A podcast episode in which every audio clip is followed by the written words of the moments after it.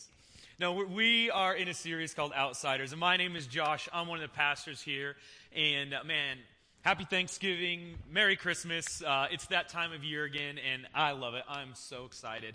And uh, I'm excited to be here this morning. And if you're a guest of ours this morning, it's your first time coming to ACF Church, uh, welcome. Uh, thank you for being with us this morning. We're honored to have you here. For those of you guys watching online, uh, we're glad you're joining us this morning. So many of our deployed soldiers are watching right now. Uh, it's fun to hear them talk about how they're sitting at home or sitting in Afghanistan. Wives are sitting at home watching uh, our sermon together. Um, but you are here, and it is our last Sunday of Outsiders. So, for the last several weeks, we've been talking about um, in Scripture where we look at people being brought from the outside in, in very different circumstances and for various reasons. And so, we're going to continue this conversation today about outsiders. But before we jump into it, I want us to understand something together in this room. Um, I understand that this is room full of people, and, and, at 9 a.m. and Wednesday, room full of people, and all of us are coming with different experiences to get here this morning. Uh, there's, there's people in this room uh, where maybe you were born into a Christian family or you were raised in the church and you have an awesome walk with God. And, and yeah, you're not perfect, but you're, you're pursuing God and growing in that, and, and that's awesome. And there's people in this room that maybe you were born in a Christian family, grew up going to church, and your experience has not been awesome. Uh, maybe you, you've been hurt by people who went to church or misunderstood things, or you would say what we call D church, where you'd classify yourself at. Um, there's people in this room where you, you're not a churchgoer. You never consider yourself a churchgoer. You, you weren't raised going to church. Maybe you go on the holidays, Christmas time, Easter time with the family and do that. And for some reason, somehow you ended up here at ACF Church this morning there's a variety of people in this room. But there's one thing I want us to understand. So often we, we can look at these things and, and think that we're so different from each other. So different. How can we possibly relate uh, to each other? And how can I possibly teach and preach to a room full of people who are coming from all these different areas? But I want us to understand that, that we're not that far off from each other. That, that we are all in this place called humanity and, and how we've all felt like the outsider before, and we've all even been the outsider before. I mean, Scripture is really clear that every one of us has been an outsider. In fact, what we see in Scripture early on in the book of Genesis, which is the first book of the Bible, we read that God creates the universe and He creates this earth and He does it for us. And He creates this experience for us where, where humanity has a perfect relationship with God a perfect relationship with each other. That God creates man, He creates woman, and, and, and man and woman, and God, they have this perfect relationship. And God says, This is good. This is what I intended. And, and we have this open communication with God where we are part of His family.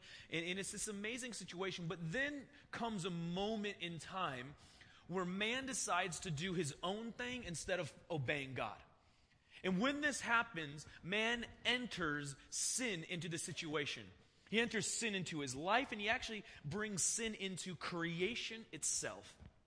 And by doing so, brings us as insiders to outsiders that there is now a separation. There's no longer perfect union. There's no longer perfect communion happening between man and God. It's broken.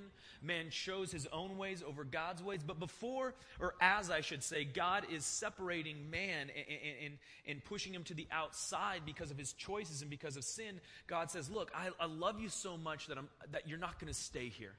That there's going to come a day when, when somebody is going to come and they're going to restore all of this back into its perfect order. They're going to restore everything. They're going to fulfill every law that's ever been set. They're going to, they're going to do the work that you couldn't do. And that day will come. And that was good news then and is good news now. But, but, but what I want us to understand is we've all been the outsider that everyone's been born an outsider. In, in, in, in, Romans, it says that through one man, sin entered the world. Through sin, death to, to everybody. And so we all have come at least from the same place. And some of us might still be in the same place, but. But I think we can all relate as we talk about outsiders. I think we can all relate going, yeah, I've felt like an outsider before. Like, who could say you felt like an outsider at some point in your life? Like, yeah, I, I, maybe I started a new job and like everyone in that office had a working relationship. I was the outsider, had to figure out my place there. Maybe you moved a lot of military in the room and you go from place to place to place to place. And each time you start over again, kind of as this outsider trying to work your way in. I remember in my life, uh, I was born in the Seattle area, Go Hawks, and um, born and raised there until I was about 10 years old. And when I was 10, my parents decided to move to Eastern Washington. Uh, my dad got a job over there. And, and Eastern Washington, if you're not familiar with Washington, is very different than Western Washington.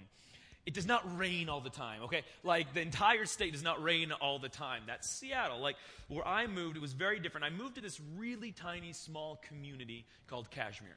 Now, Cashmere had about 2,000 people in the entire town, right? It was about the size of Chugiak High School, my entire town, right?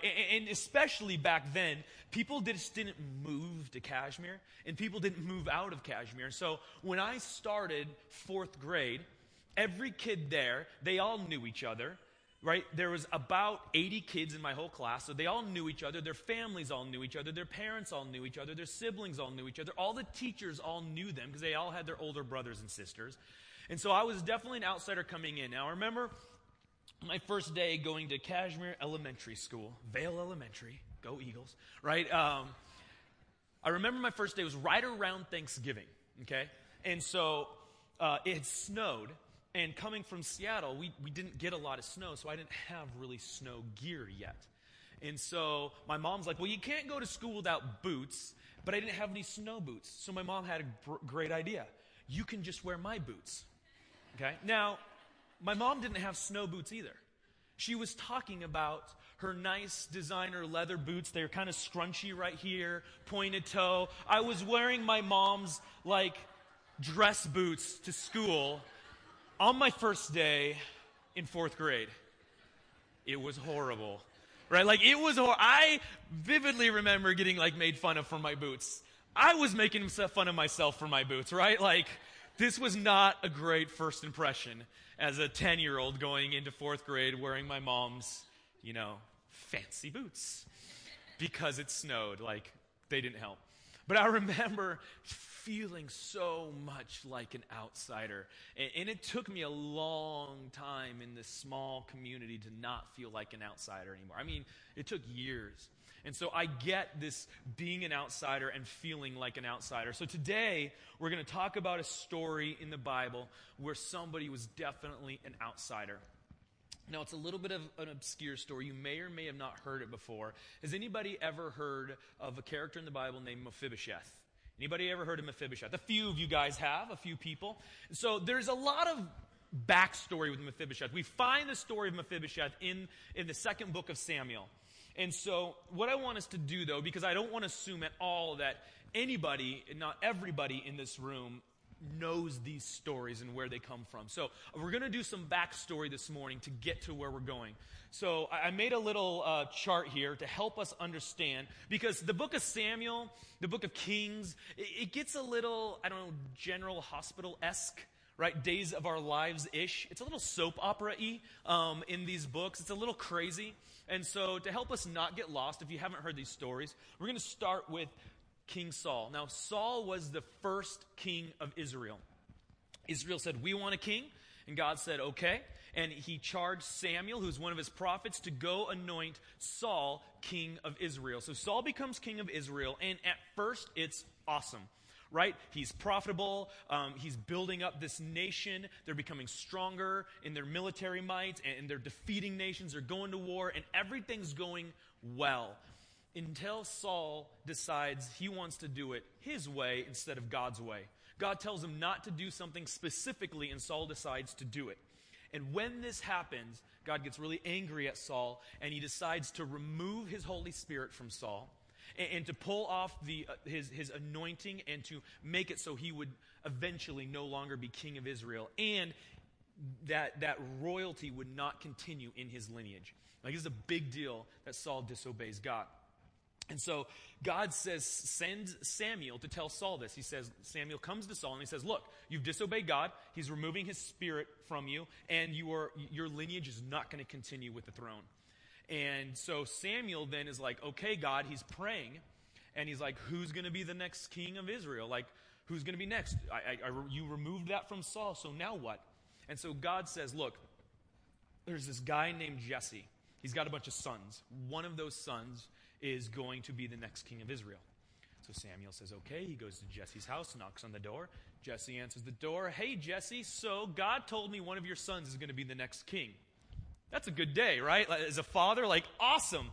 So Samuel says, Get all your sons. So Jesse goes and he calls all the sons. They all come. And Samuel goes, starts with the oldest. Not you, right? Not you. Like, can you imagine being one of those sons? Like, it's going to be me. No? Like, what do you mean? Like, I'm better than him and him, right? Not you, not you, not you. Goes down the line. And Samuel ends and he's like, okay, this is kind of embarrassing, but do you happen to have any more sons? Like, did you forget about one?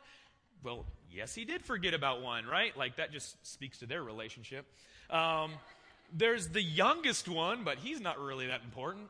He's out watching the sheep, right? And so Samuel's like, go get him. So he goes and gets this boy. His name's David, brings him before Samuel, and God says, yes, this is the one. So Samuel anoints David as king. Can I, can I hear it from my youngest in the family? Come on. We are the best, all right? like, David becomes, gets anointed king. He doesn't become king right then, becomes anointed king of Israel. And then what does he do? He goes back out and watches the sheep. Okay, while this is all happening, not only does God remove his spirit from Saul, but scripture tells us that he sends a tormenting spirit onto Saul for disobeying him. So Saul's like being tormented. We don't exactly know what that means and what that looks like, but he goes and he talks to his, his, wise men, his, his royal council, and he's like, You guys, I'm being tormented day and night. What are we going to do? I, I, need relief from this. What, what do I do? And, and they're like, Well, I don't, music? Maybe, maybe music would help? And so Saul's like, Okay, go find me the best harp player in the land.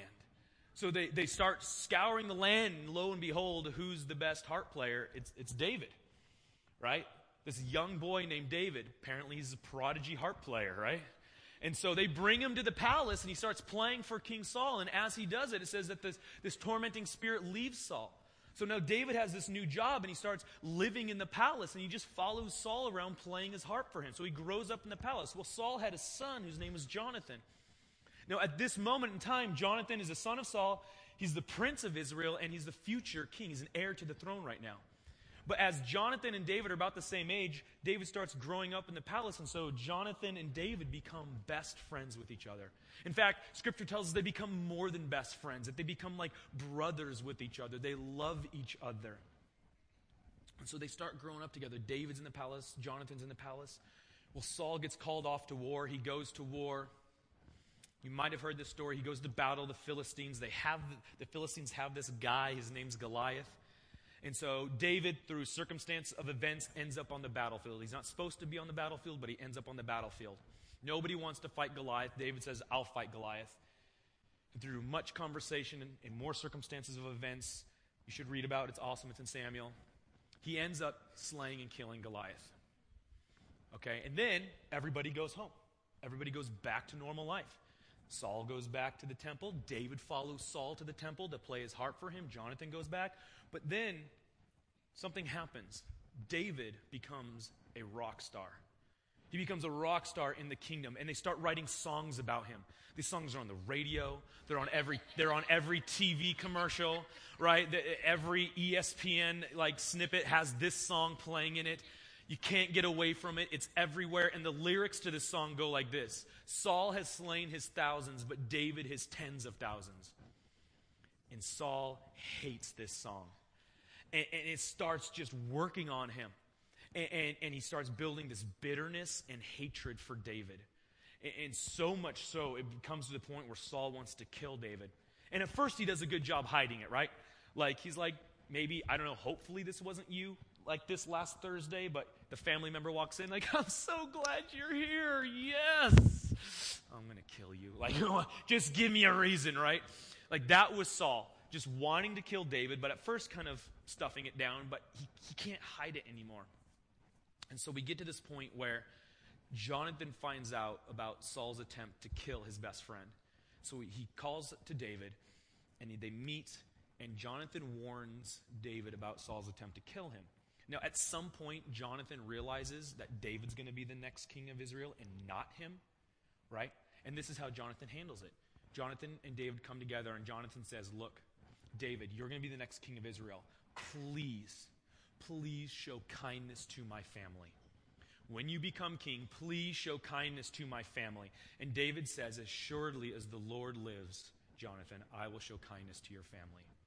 And they part their separate ways. Years go by. And David, you read these stories, he spends years hiding and running from Saul. Saul chasing him down, trying to kill him. And during this time, Jonathan has a son, Mephibosheth, who is the grandson to Saul, and he is a future heir at this point to the throne still. So this is where our story starts. Okay? We got all caught up to this point. Now let me ask you this. Have you ever had a bad day? Who's had a bad day before? Come on. If you're not raising your hand, get out. I don't want to be around you. Your every day is an awesome day, right? We've all had bad days. I want to talk about a particularly bad day today, or a bad day of, of this boy named Mephibosheth. So, several years have gone by, and it comes a point where Jonathan and Saul go to war. There's several kings versus several kings in this war. It, Mephibosheth, he's in the palace, hanging out. He's five years old.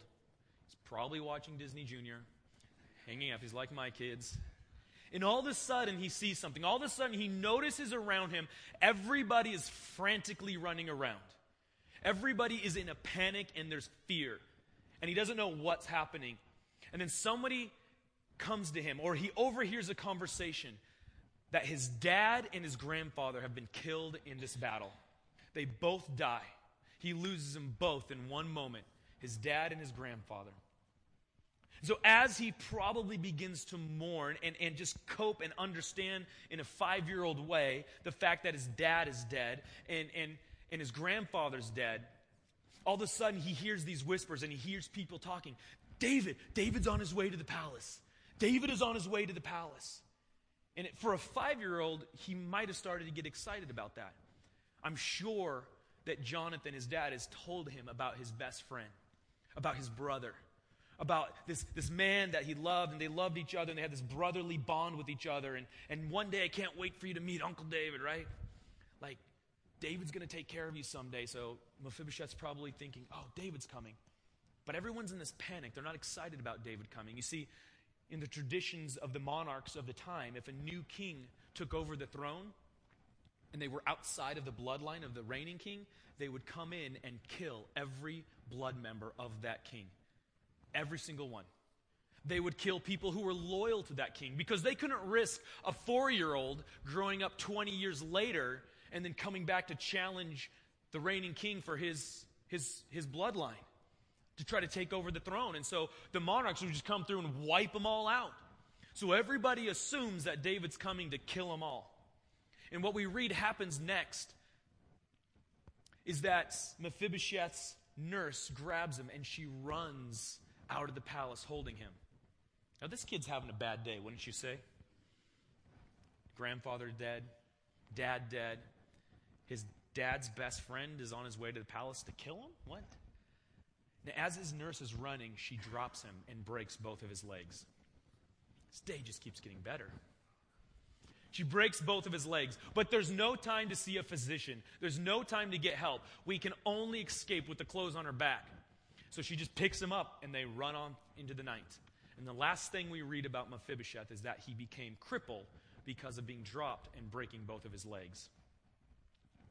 So now what we're going to do is I want to read from you 2 Samuel chapter 9.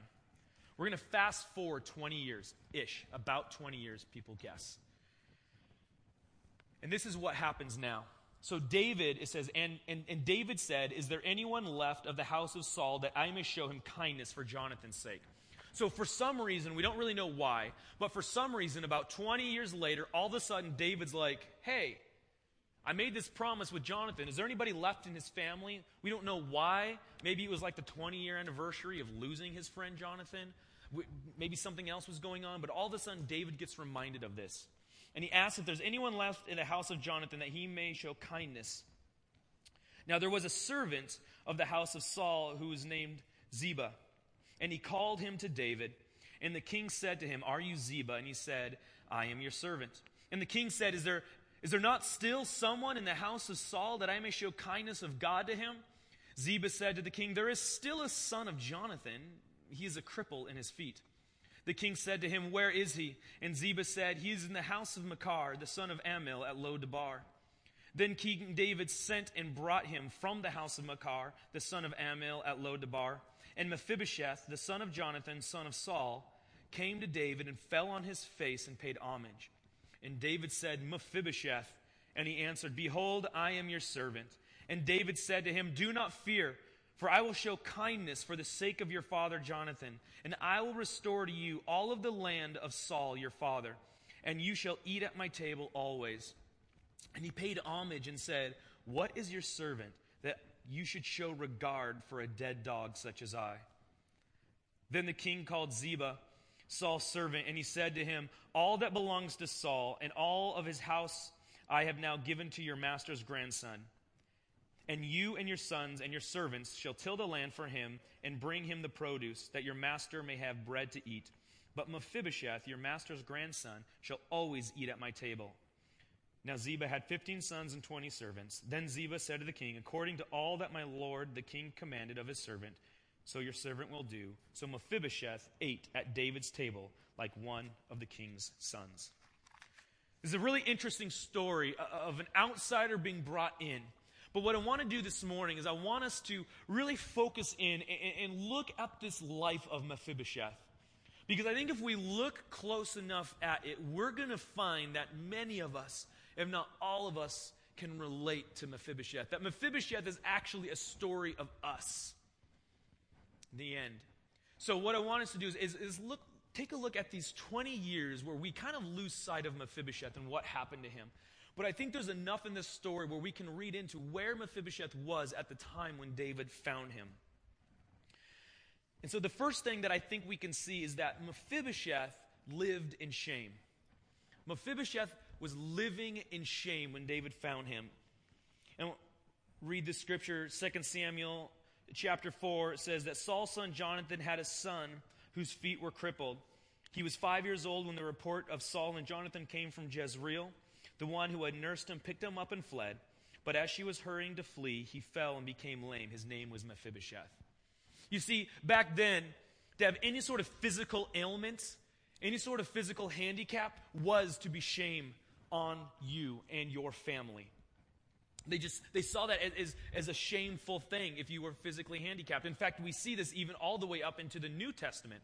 Right? There's a story when the disciples are walking down the road with Jesus and they see a blind man and they're like, Yeah, who sinned? Him or his parents? Like, whose shame caused him to be blind? And Jesus is like, um, neither?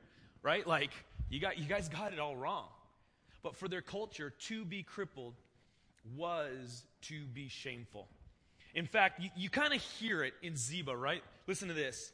So the king asks, Is there anyone left of Saul's family that I can show kindness, the kindness of God to? Ziba said to the king, There's Jonathan's son who was injured in both his feet.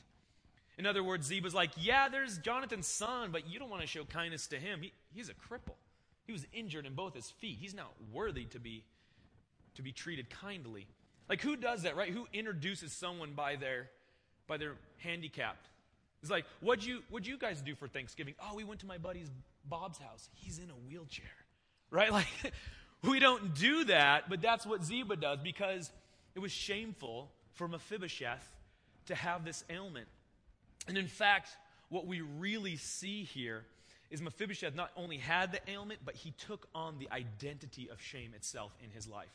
You see, Mephibosheth was not his given name.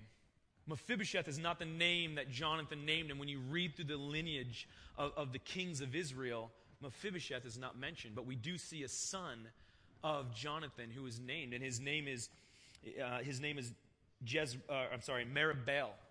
His name is Merib-Baal. The name that Mephibosheth was given was Merib-Baal, and what that translates to is an opponent of Baal. This was a warrior's name. You see, Baal was the god of all the surrounding nations of Israel, the nations that they were at war with, the nations that they were told to go and conquer. You see, when, when Israel went up to, to battle another nation, it wasn't flag versus flag. It wasn't people group versus people group. It was gods versus gods. It was the God of Israel versus the God of whatever nation that they were going against. And when we read the story of David and Goliath, what ticked David off so much was that this Philistine wasn't mocking their people, it was that this Philistine was mocking their God. And so Merib-Baal, the opponent of Baal, was going to be this name where he was going to grow up and be an opponent against the gods of these other nations. And he was going to bring the name of the God of Israel to battle. And he was going to be this warrior. It was this awesome name. But then his name gets changed to Mephibosheth, which translated means from the mouth of shame. His name literally gets translated to shameful. We don't see exactly where this happens, it doesn't tell us, there might be a glimpse of it in this what I just read when it says the one who had nursed him picked him up and fled. As she was hurrying to flee he fell and became lame. His name was Mephibosheth. It's the first time we actually see him called Mephibosheth.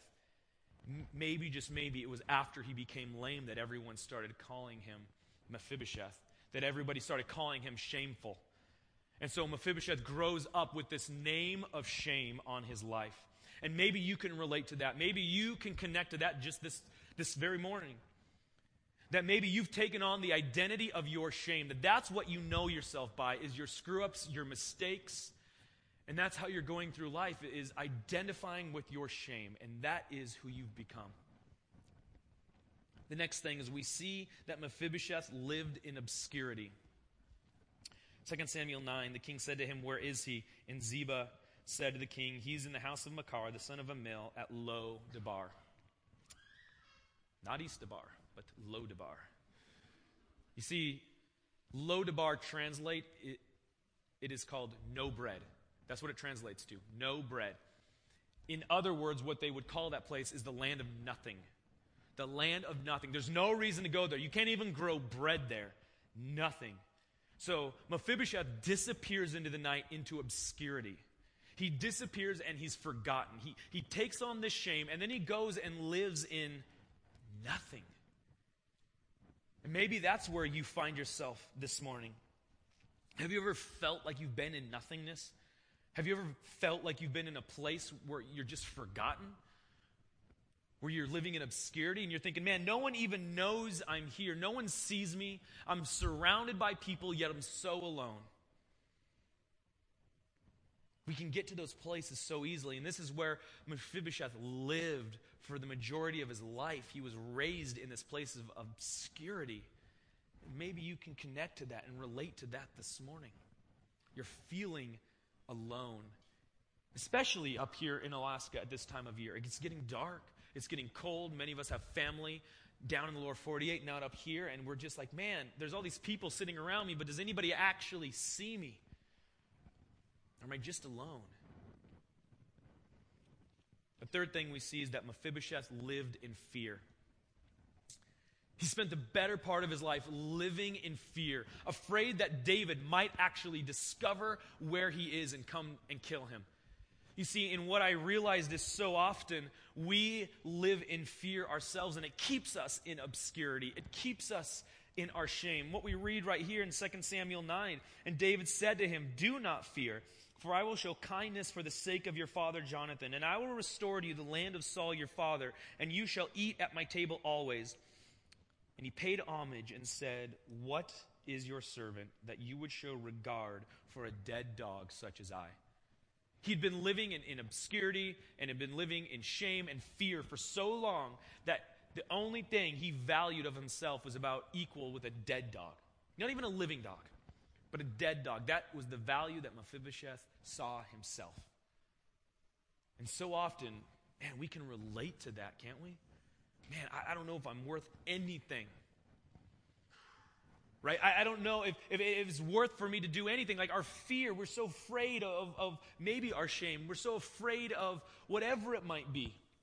But so often, what I've realized our fear keeps us right where we're at. At any point, Mephibosheth could have like sent a messenger to the palace and been like, hey, so I'm here. I'm in obscurity and I'm crippled in both feet, so you got nothing to be afraid of. There's no way I'm going to try to take over the throne. Can I at least, you know, come and live in the capital city? Right? He could have sent word to David. Remember my dad, Jonathan, your, your buddy? No, he didn't. He just continued to hide because the fear kept him right where he was at. And so often, and, and here's the thing so often our fear keeps us right where we're at, and, and his fear wasn't even real. David wasn't looking for him to kill him. And so often, the very thing we're afraid of is a lie that we've bought into. A lie that tells us that we're worthless. A lie that tells us that no one loves us. A lie that tells us that God could never forgive us. And we buy into this lie, and so we just stay right where we're at. But then something happens in this story. And I love this story because really what this story is, is, is a foreshadowing of what's to come. So often in the Old Testament, God uses these stories as, as, as, as microcosms or like these examples of this is what is to come. And this thing steps in called grace. This thing steps in, and David demonstrates something that we don't see a ton of in the Old Testament. He demonstrates this thing called grace. And he shows Mephibosheth grace. And grace is the very thing that God has shown us. So, what happens when grace steps into this story? The first thing we see is this grace seeks us right where we are. Grace seeks us right where we are. Mephibosheth was not even looking for King David, right? Mephibosheth wasn't out on this journey to find the king, to try to get everything taken care of, to try to get everything fixed, to try not to die, but to not have to live in obscurity. No, he was just doing the opposite. He was hiding from the king. And yet grace went and found Mephibosheth. He didn't go and look for it, it went to look for him. David asks, Where is he? And Ziba says, He's in Lo Debar. You see, grace, the thing that's amazing about grace is it does not require us to go seek out the king. It does not require us to get ourselves out of where we're at to get ourselves before the king. No, it comes and searches for us. You see, Mephibosheth knew that by his very lineage, he could be killed by King David. Just because he was born of Jonathan, who was born of Saul, he could be killed by David.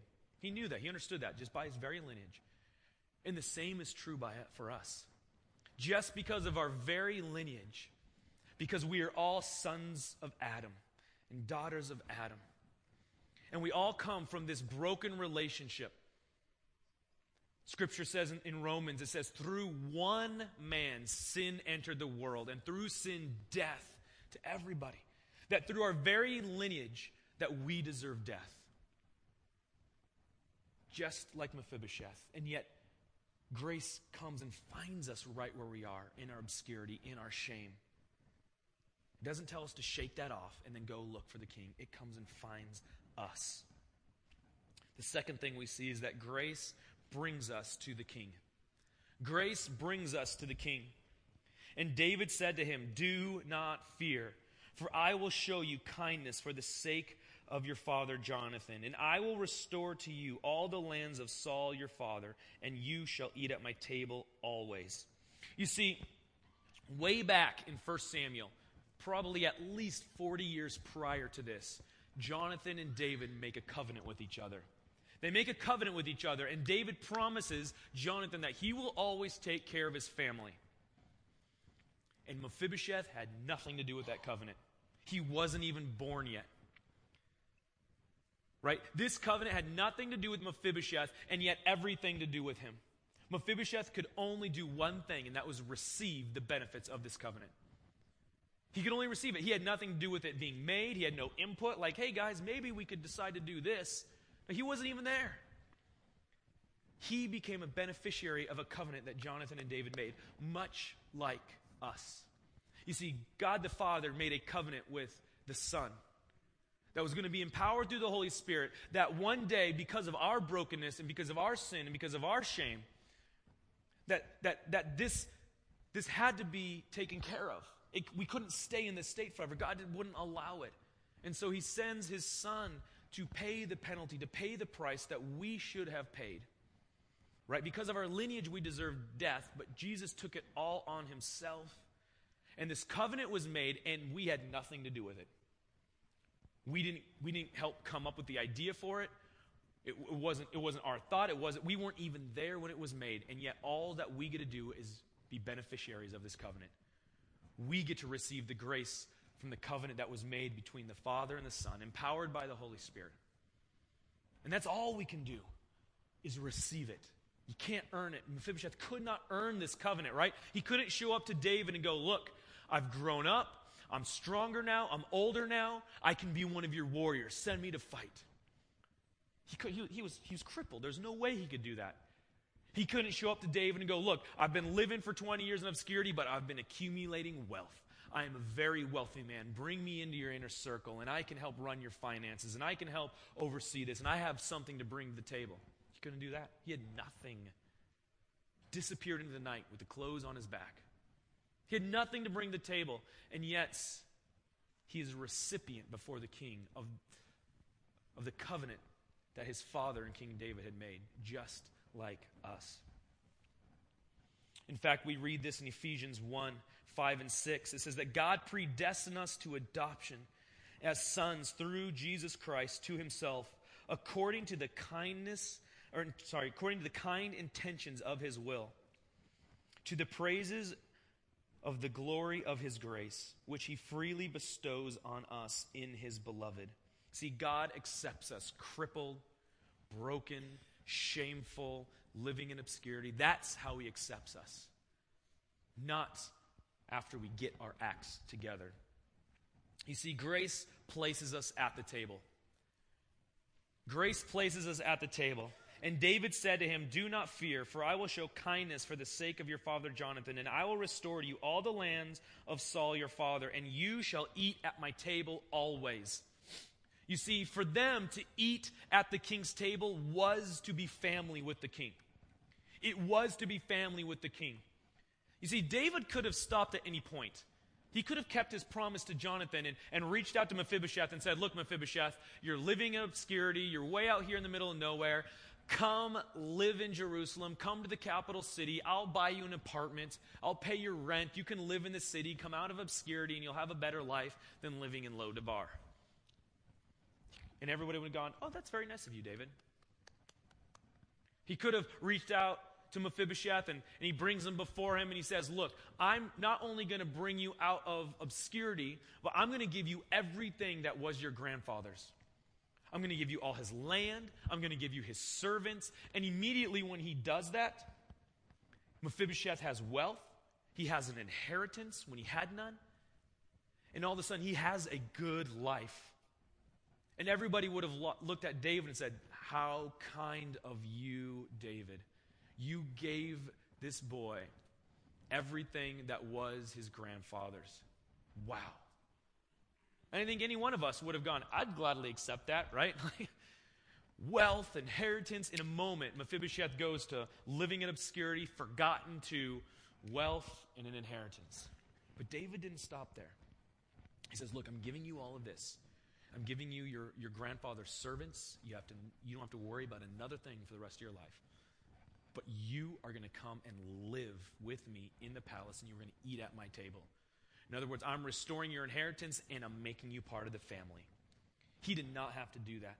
But what David was demonstrating was grace upon grace. The same thing that God demonstrates with us. Right? David could have started with just, well, Mephibosheth, I won't kill you. There you go. I honored my promise to Jonathan. I won't kill you. Right? But he doesn't stop there. He goes as far as he can, as far as bringing Mephibosheth to make him part of his own family. Which God the Father could have said, you know what, Jesus, he died for your sins. Okay, you guys, I'm not going to kill you. You can be my servants now. But he didn't stop there. He said, no, you are heirs to the throne. If you, if you accept this grace, that makes you an heir to the throne. Equal glory that when we look at the Father and we see His glory, that we see our own reflection in that glory. This is grace upon grace, you guys. And this is what David demonstrates to Jonathan, and it is an example of what is to come for us.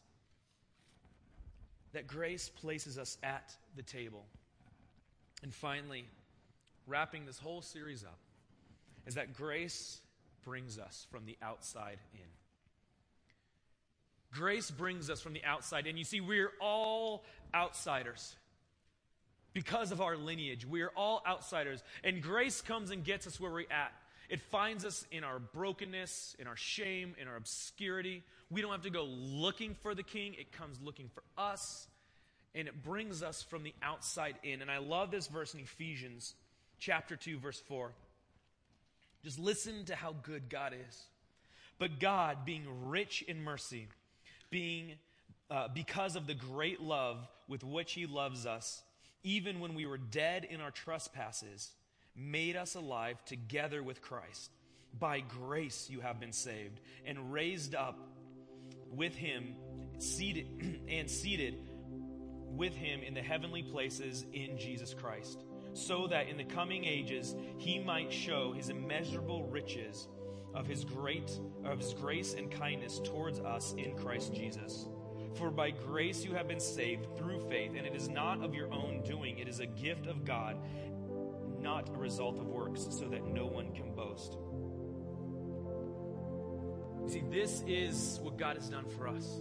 That while we are still dead in our trespasses, while we are still enemies of God, while we are still sinners, Christ came for us. Why? Because of the goodness of God, because of the love of the Father and the King. And when we say yes to that grace, when we say yes to it, we receive an inheritance and we receive adoption into the family. Mephibosheth had nothing to bring to the table. He had nothing to bring to King David. Just like us, we have nothing to bring to the Father. We have nothing to bring to God. We can't. We are all crippled in a sense. We're all shameful in a sense. We have been living in obscurity. And yet the Father goes and finds us. Scripture says that Jesus came to seek and to save the lost. He's doing the seeking, not us. And this morning, that same grace upon grace is offered to you this morning. You see, I believe that there's two types of people in this room today. There are two types of people. The first type of person is the person who has not received that grace yet. They've not said yes to Jesus. They, they're like Mephibosheth, still living in Lo-debar, still taking on the name of shamefulness, trying to maybe earn something in this life, trying to leave a mark in some way, trying to be a good enough person, trying to be a good enough father, a good enough husband, or a good enough employer, a good enough employee, just trying to earn it and work for it. And maybe, just maybe, my life might have some meaning some way, somehow. But knowing deep in our minds and in our souls that I got shame in my life, I got brokenness in my life. And this morning, there's this offer from this king saying, Come to the king. He's come, He's found you, He's sought you out, and now He's offering grace upon grace this morning. And maybe you've heard this before, it's never made sense, or you've just been like Mephibosheth, hiding from the king, not looking for the king. But maybe this morning, for the first time, this is speaking to your heart, speaking to your soul, and you're going, Yeah, I want that. If that's what salvation is, that's what grace is. I don't, I don't bring anything, I don't do anything. Like I just receive it from God. I'll take that this morning. I believe that that person is in this room this morning. But I also believe that there's a second type of person in this room this morning. And that person is the person who has received grace from God. You've been brought from Lo-debar into the palace and you've eaten at the king's table. What I want us to understand this morning is it does not end there. You see, there's this, this parable that Jesus tells us. It's in Matthew 22. And it talks about a wealthy man who is throwing this huge wedding feast, this huge party, and he sends out all these invitations. No one accepts his invitation. This is where we pick up. Matthew 22 8. Then he said to his servants, being the, the wealthy man, The wedding feast is ready, but those invited were not worthy. Go therefore into the main rows and invite to the wedding feast as many as you find. And those servants went out into the roads and gathered all whom they found, both bad and good. So when the wedding hall was so then the wedding hall was filled with guests. You see, some of us have received this grace, and, and we now we're, we're servants to the king, not not forced, but by will of our love for him. And yes, we are also his children, but he's going, look, go out into the streets and gather as many people as you can. There is a party and it's ready. There is good news. The grace upon grace is this amazing news, and you guys have experienced it and you know it. Now go, grab everybody. I love that it says both bad and good. In other words, the servants didn't go up to people and go, mm, You're a cripple. You have shame in your life. Now you're not invited to the party. I don't think you fit the right type of person we're looking for. Maybe later. Maybe if you fix yourself up. No, it's just both bad. Just grab anyone that was willing to come. Hey, there's a party. You want to come? There's a party. You want to come? There's a party. You want to come? Right? This is what God is offering us. This is this is a party, you guys. He's offering us this amazing life, and he's this for all. And he's saying, Go and seek people. David sent his servants out. Go find Mephibosheth. Bring him to me. Some of us need to be stirred in our hearts in that way to go into the streets and find those who need to hear this grace upon grace, who need to know that while they're in Lo-debar, there's a king who is sending them grace right now this morning. So, so this morning, we're offering something. We're offering baptisms. And we didn't announce this. We didn't let you guys know it was coming ahead of time. We just kind of said, look, we want to do this this morning. Because we believe there's people in, in here that, today that, that need to be baptized. And so, what baptism is, is just a symbol, right? It's letting people know publicly that you've been brought into the king's table. It's letting people know I've received grace upon grace. It's interesting in Scripture, like, we're just called to do it. We're just called to do it. So, whether in your heart right now you said yes to Jesus 30 seconds ago, or you said yes to Jesus 30 years ago, if you've never been baptized, I want to challenge you guys. Just as soon as we start worship, you can go right through those doors over there. There'll be people waiting to talk to you. We have shirts for you, we got shorts for you, towels, anything you need, and you can be baptized this morning as just identifying with the family of God. All baptism is, it says, Yes, I've died to my sin, I've died to my shame. I'm dying this obscure life that I've been living, and I'm alive again in Christ. I'm alive again in Christ, and I'm alive again as a member of His family. I've received grace upon grace. So if, if you've never done that this morning, I would love to encourage you to take those steps to identify as an insider and not an outsider. Let's pray. Jesus, we are so grateful to you. God, thank you for the covenant that you made that we had nothing to do with. God, thank you that we are only recipients. I don't have to earn it. I don't have to do enough good deeds. I don't have to get my act all together, figure it all out before I get to be brought before the king, before I get to eat at its table. But God, you sent grace out ahead and you brought us in. Thank you, Jesus, because I could not earn it.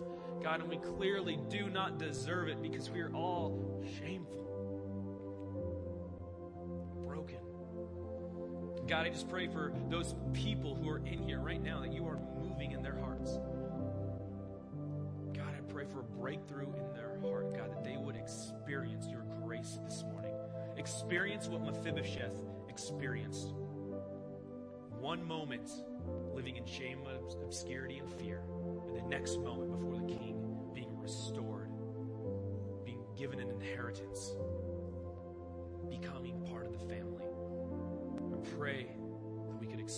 that today. And for those of us who already have God, move in our hearts, put people on our minds. Burden us, God, for those who have not yet heard this. And let us go into the streets and gather all that we can